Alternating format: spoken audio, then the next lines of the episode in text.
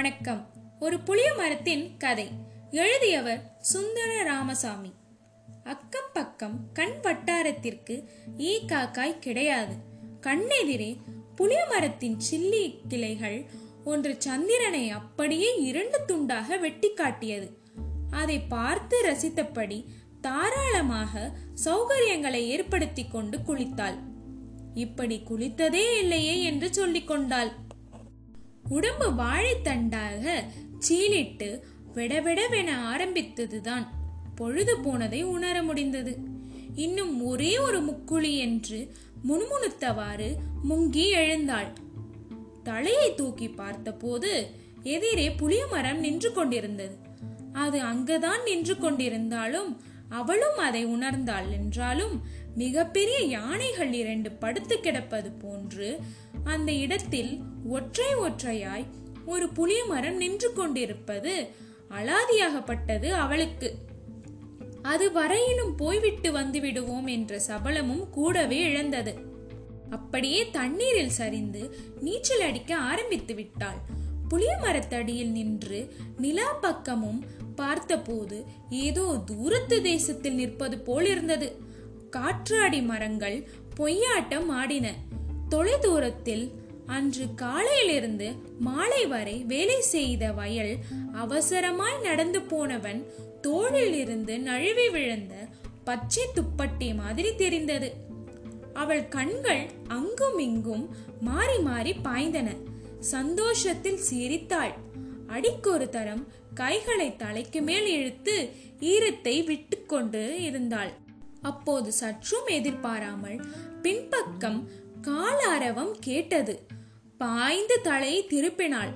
அங்கு ஜனுபகுவாக ஒருவன் நின்று கொண்டிருந்தான். பின்பக்கம் கட்டுக்குடும்பி காதில் கடுக்கன் பட்டுச்சேய்க்காய் கால் கை முட்டை தொட்டன. அவள் கைகள் பெருக்கால் சின்னமாக கூடி மார்பை மறைத்தன. வாய் கட்டிவிட்டது. அப்படியே செள்ளிட்டு நின்றாள்.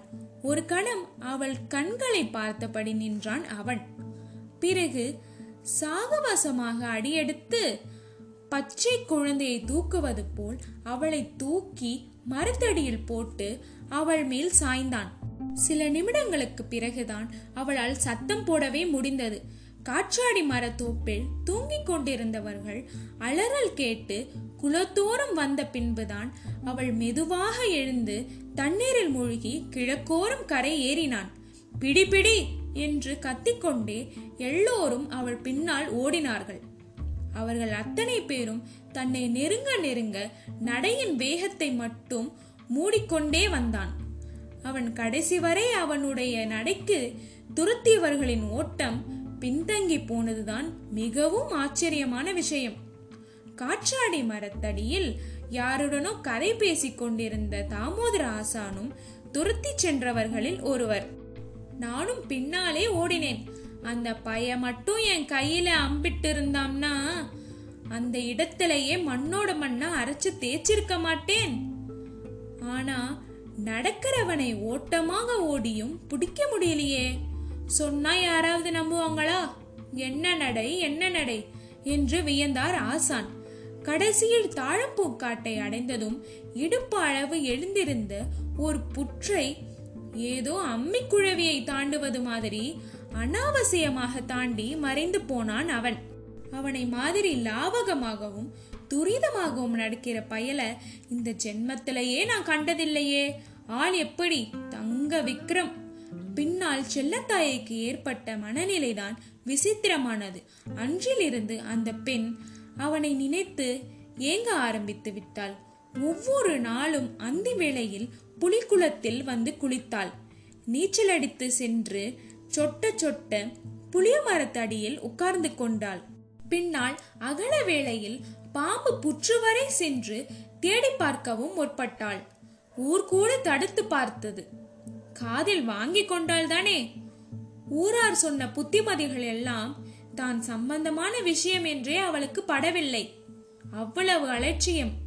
பண்ணை ஆட்கள் அவளை வயலில் இறங்க விடவில்லை. பயிர் பிடிக்காததாம். அவளும் அதை பற்றி கவலைப்பட்டதாக தெரியவில்லை. வீடோடு உட்கார்ந்து விட்டாள். எப்படி இருந்த பெண்? வாட்ட சாட்டமான உடம்பு அழகு என்னும் அழகு ஆரோக்கியம் என்னும் அழகு பருவம் என்னும் அழகு நிஷ்கங்களம் பேதமை எல்லா அழகுகளும் கூடி சௌந்தரிய தேவதையாக திகழ்ந்து கொண்டிருந்த பெண். இறகு புரித்த கோழி மாதிரி ஆகிவிட்டாள். சோறும் கரியும் வேண்டியற்கில்லை அவளுக்கு. வாயோரம் கை சென்றதும் குமட்டல் எடுத்துவிடும். அப்படியே பிடியை உதறிவிட்டு இடது கையை ஊன்றி எடுத்து விடுவாள் ஊர் பெண்கள் கூடி பூசை போட்டார்கள். மந்திரம் ஜபித்து தாயத்து கட்டினார்கள். திருஷ்டி கழிப்பதும் நடந்தது. உடம்பு என்னவோ கரைந்து போனதுதான் இருந்தது. ஒரு நாள் அந்த செய்தி ஊரெங்கும் பரவியது. அவன் முந்தைய நாள் இரவு நடுநிசையில் அவள் வீட்டுக்கு வந்தானாம். தோழிகளிடத்தில் அவளே இதை சொன் தெரிவித்திருக்கிறாள். அன்றிலிருந்து ஒவ்வொரு பௌர்ணமியும் அவன் வந்துவிட்டு போவதாக எல்லோரும் பேசிக்கொண்டனர். யாரும் அவனை பார்க்கவில்லை. அவன் சொன்னதுதான் எல்லோரும் அதை அப்படியே நம்பினார்கள். அவள் தலை சீவி கொண்டை போட்டு பூவும் வாங்கி வைத்துக் கொண்டாள். அன்று பௌர்ணமி என்று எல்லோரும் தீர்மானமானதுதான். உடல் பூராவும் சந்தன குழம்பை தேய்த்து மணமணக்க இருப்பாள். மறுநாள் காலை வேலைக்கு செல்வதற்கு முன் அவள் வீட்டில் தோள்கள் கூட்டம் கூடிவிடும். அவன் வந்து போன வரிசையும் அவனுடைய சல்லாப விஷயத்தையும் அவன் குறும்பையும் விஷமத்தையும் சொல்லி சொல்லி செல்லத்தாயி பூரித்து போனாள். அவளுடைய பரவச நிலையை பார்த்தபடி மனசு குறுக்குறுக்க கண்களில் ஆவல் பொங்க அவள் சுற்றி வளையமாக அமைந்து கேட்டுக்கொண்டிருப்பார்கள் தோழிகள். தாமோதர ஆசானும் வைத்தியர் என்ற போர்வை இழுத்து போத்திக் கொண்டு அவளை பார்க்க போயிருந்தார். அவரிடமே இந்த கதையையெல்லாம் அவள் சொன்னாள் என்று எங்களிடம் பிரஸ்தபித்தார் ஆசான்.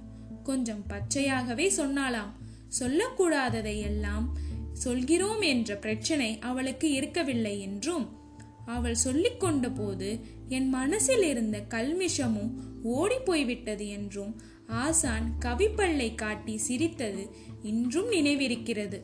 கடைசியில் என்னாச்சு? அதை சொல்லும் சட்டென்று கதையை முடுக்கினோம். இப்படியாக ஐந்தாறு மாதங்கள் சென்றதும் அந்த பெண் தான் முழுக்கவில்லை என்ற செய்தியை தன் தோழிகளுக்கு தெரிவித்தாள். தோழிகளும் அதை நம்பினார்கள். யாரும் அதை பற்றி சிறிதும் சந்தேகம் கொள்ளவில்லை. அந்த சமயம் இந்த குட்டி இருந்த சீரை பார்க்கணும். அடே அப்பா அடே அப்பா என்றார் ஆசான். அழகா சும்மா அழகுன்னு சொல்லிட்டா போதுமா? அதைத்தான் எங்கெல்லாம் பார்த்திருக்கிறோமே. அது என்னவோ ஒண்ணு. எதிலோ சேர்த்துக்கணும்னு சொல்ல விளங்கவில்லையே எனக்கு. அழகிக எல்லாம் அவமானம் தாங்க மாட்டாம கழுத்திலேயே கைத்த போட்டுக்கிட்டும். அப்படி ஏதோ ஒண்ணு அது. அந்த குட்டிக்கு பூரிப்பு தாங்க முடியவில்லை. பழைய உடம்பை மிஞ்சிவிட்டது. அவள் நடக்க முடியுமா பேச முடியுமா என்று நித்தம் நித்தம் கூடி பழகிய தோழிகளுக்கும் தோன்ற ஆரம்பித்து விட்டது அவள் முகத்து எதிரே வார்த்தையோடு முடியவில்லை ஒருவருக்கும். பார்த்து பார்த்து ஆச்சரியப்பட்டு போனார்கள். எதை எதையோ நினைத்து அவமானப்பட்டார்கள். சும்மா நிற்கத்தான் முடிந்தது. அதற்கு மேல் ஒன்றும் செய்வதற்கில்லை என்ற ஸ்தபித்தம் ஏற்பட்டது. அவள் அழகான தொட்டில் ஒன்று செய்து வைத்து கொண்டாள். பட்டுச் சேய்க்காய் தைத்தாள். திருவிழாக்கு சென்றவரிடம் பழுக்காய் செப்பும் மரப்பச்சியும் வாங்கி வர கூசாமல் பணம் கொடுத்து அனுப்பினாள். மனதில் அலையலையாய் புறப்பட்ட சந்தோஷத்தை காட்டத் தெரியாமல் தத்தளித்தாள். ஒரு நாள் விடிவெள்ளி நேரத்தில் அவளுடைய அலறல் ஊரை பிளந்தது. ஊர் முழுக்க கூடி நின்ற கூட்டத்தின் நடுவில் அவள் மண்ணில் புரண்டு துடித்தாள். கைகள் ஓங்கி ஓங்கி தலையில் விழுவதை பார்த்தால் மண்டையோடு சுக்குநூறாய் சிதறிவிடும் என்று தோன்றும். ஒரே பிரபலம்.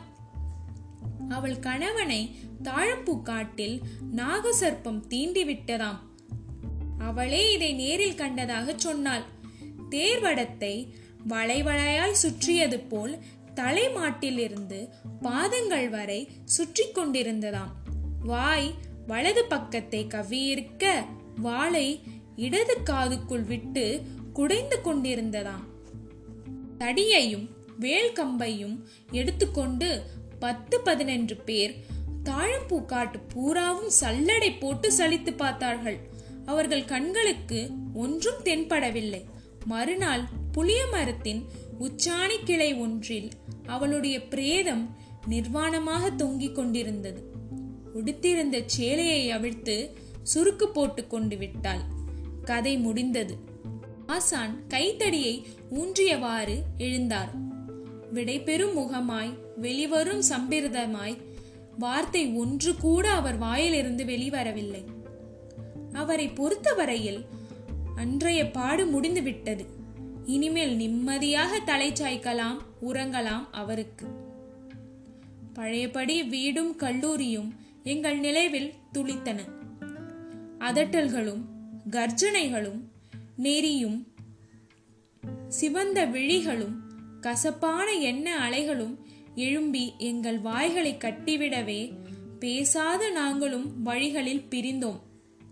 அன்றிரவில் நான் வீட்டுக்கு வந்து கொண்டிருக்கையில் பாதி வழியில் தெருவிளக்கு அணைந்துவிட்டது.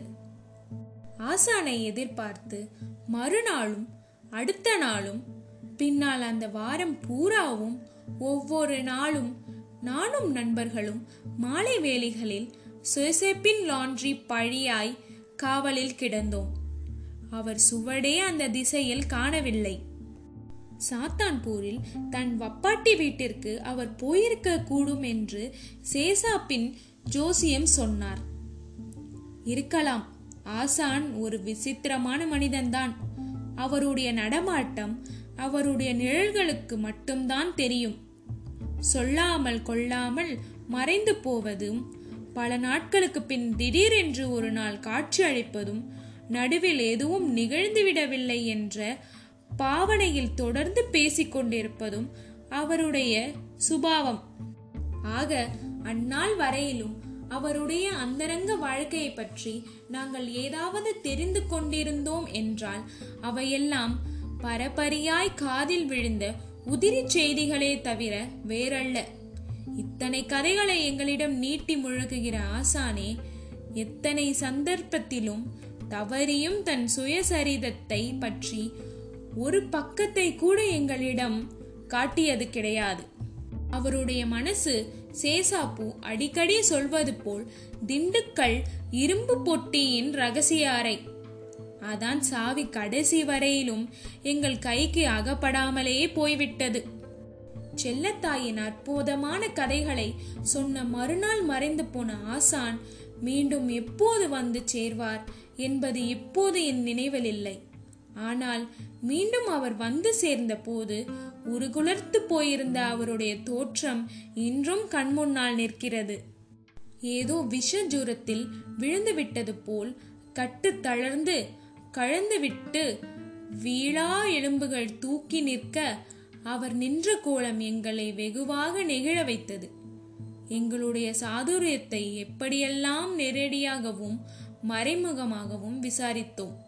வழக்கம் போல் ஊர்க்கதையெல்லாம் அளந்தாரே தவிர கடைசி வரையிலும் கேட்ட கேள்விக்கு பதில் சொல்லாமலேயே பூசி மொழிகிவிட்டார். நெஞ்சை குதிரை தின்னும் துயரத்தை ஆரவம் காட்டாமல் கூட்டி விழுங்கி விடுவதில் வல்லவர் அவர் அவருடைய நம்பிக்கை அபாரமானது. கதை சொல்ல குரல் வலையில் கொஞ்சம் ஜீவனும் தலையாட்ட முன்னால் நாலு ரசிகர்களும் ஒரு தடை யாழ்ப்பாணம் புகையிலையும் இருப்பது வரையிலும் கொல்ல வரும் துன்பங்களை அவர் தும்பிவிட்டு ஓடி ஒழிந்து கொள்ளும் என்பதுதான் எங்களுக்கு தோன்றும். கதை சொல்லும் கலைகளில் கடைசி வரையிலும் ஒரு தவமாக பயின்றவர் என்று சொல்லலாம். நம் தேசத்தில் எத்தனை கவிஞர்களை வல்லரர்கள் ஆதரிக்கவில்லை. அவர்களின் சில கவிஞர்களின் தரத்தை கவனிக்கிற போது வள்ளல்களின் ரசனையற்ற உள்ளமும் உதர குணமும் நமக்கு புலனுகின்றன. இப்பேற்பட்ட தேசத்தில் ஆசானை தன்னுடன் அணைத்து கொண்டு அவருக்கு அசரா உபசரங்களை செய்து அவர் கூறும் கதைகளை வாழ்நாளெல்லாம் கேட்டு ரசிக்க விவேகமுள்ள ஒரு வள்ளல் இல்லாமல் போய்விட்டது. துரோதிஷ்டம் என்றுதான் சொல்ல வேண்டும். இஸ்திரி மேஜைக்கு பின்னால் ஆசானுடைய கவனத்தை கவராமலேயே கைக்குட்டையில் எங்களுடைய சட்டை பைகளில் கவிழ்த்தோம். குட்டப்பெண் டிப்பர் கரியரை எடுத்துக்கொண்டு கிளம்பினான். இரண்டு காளிமார் சுருட்டும் வாங்கிக்கோ என்று மிகட்டான குரலில் உத்தரவு போட்டார் ஆசான். டிப்பனும் காஃபியும் உள்ளே சென்று ஒரு சுருட்டையும் பற்ற வைத்து இரண்டு இழுப்பு இழுத்தார் ஆசான். முகத்தில் குளிர்ச்சி தட்டியது. மீண்டும் தொடரும்.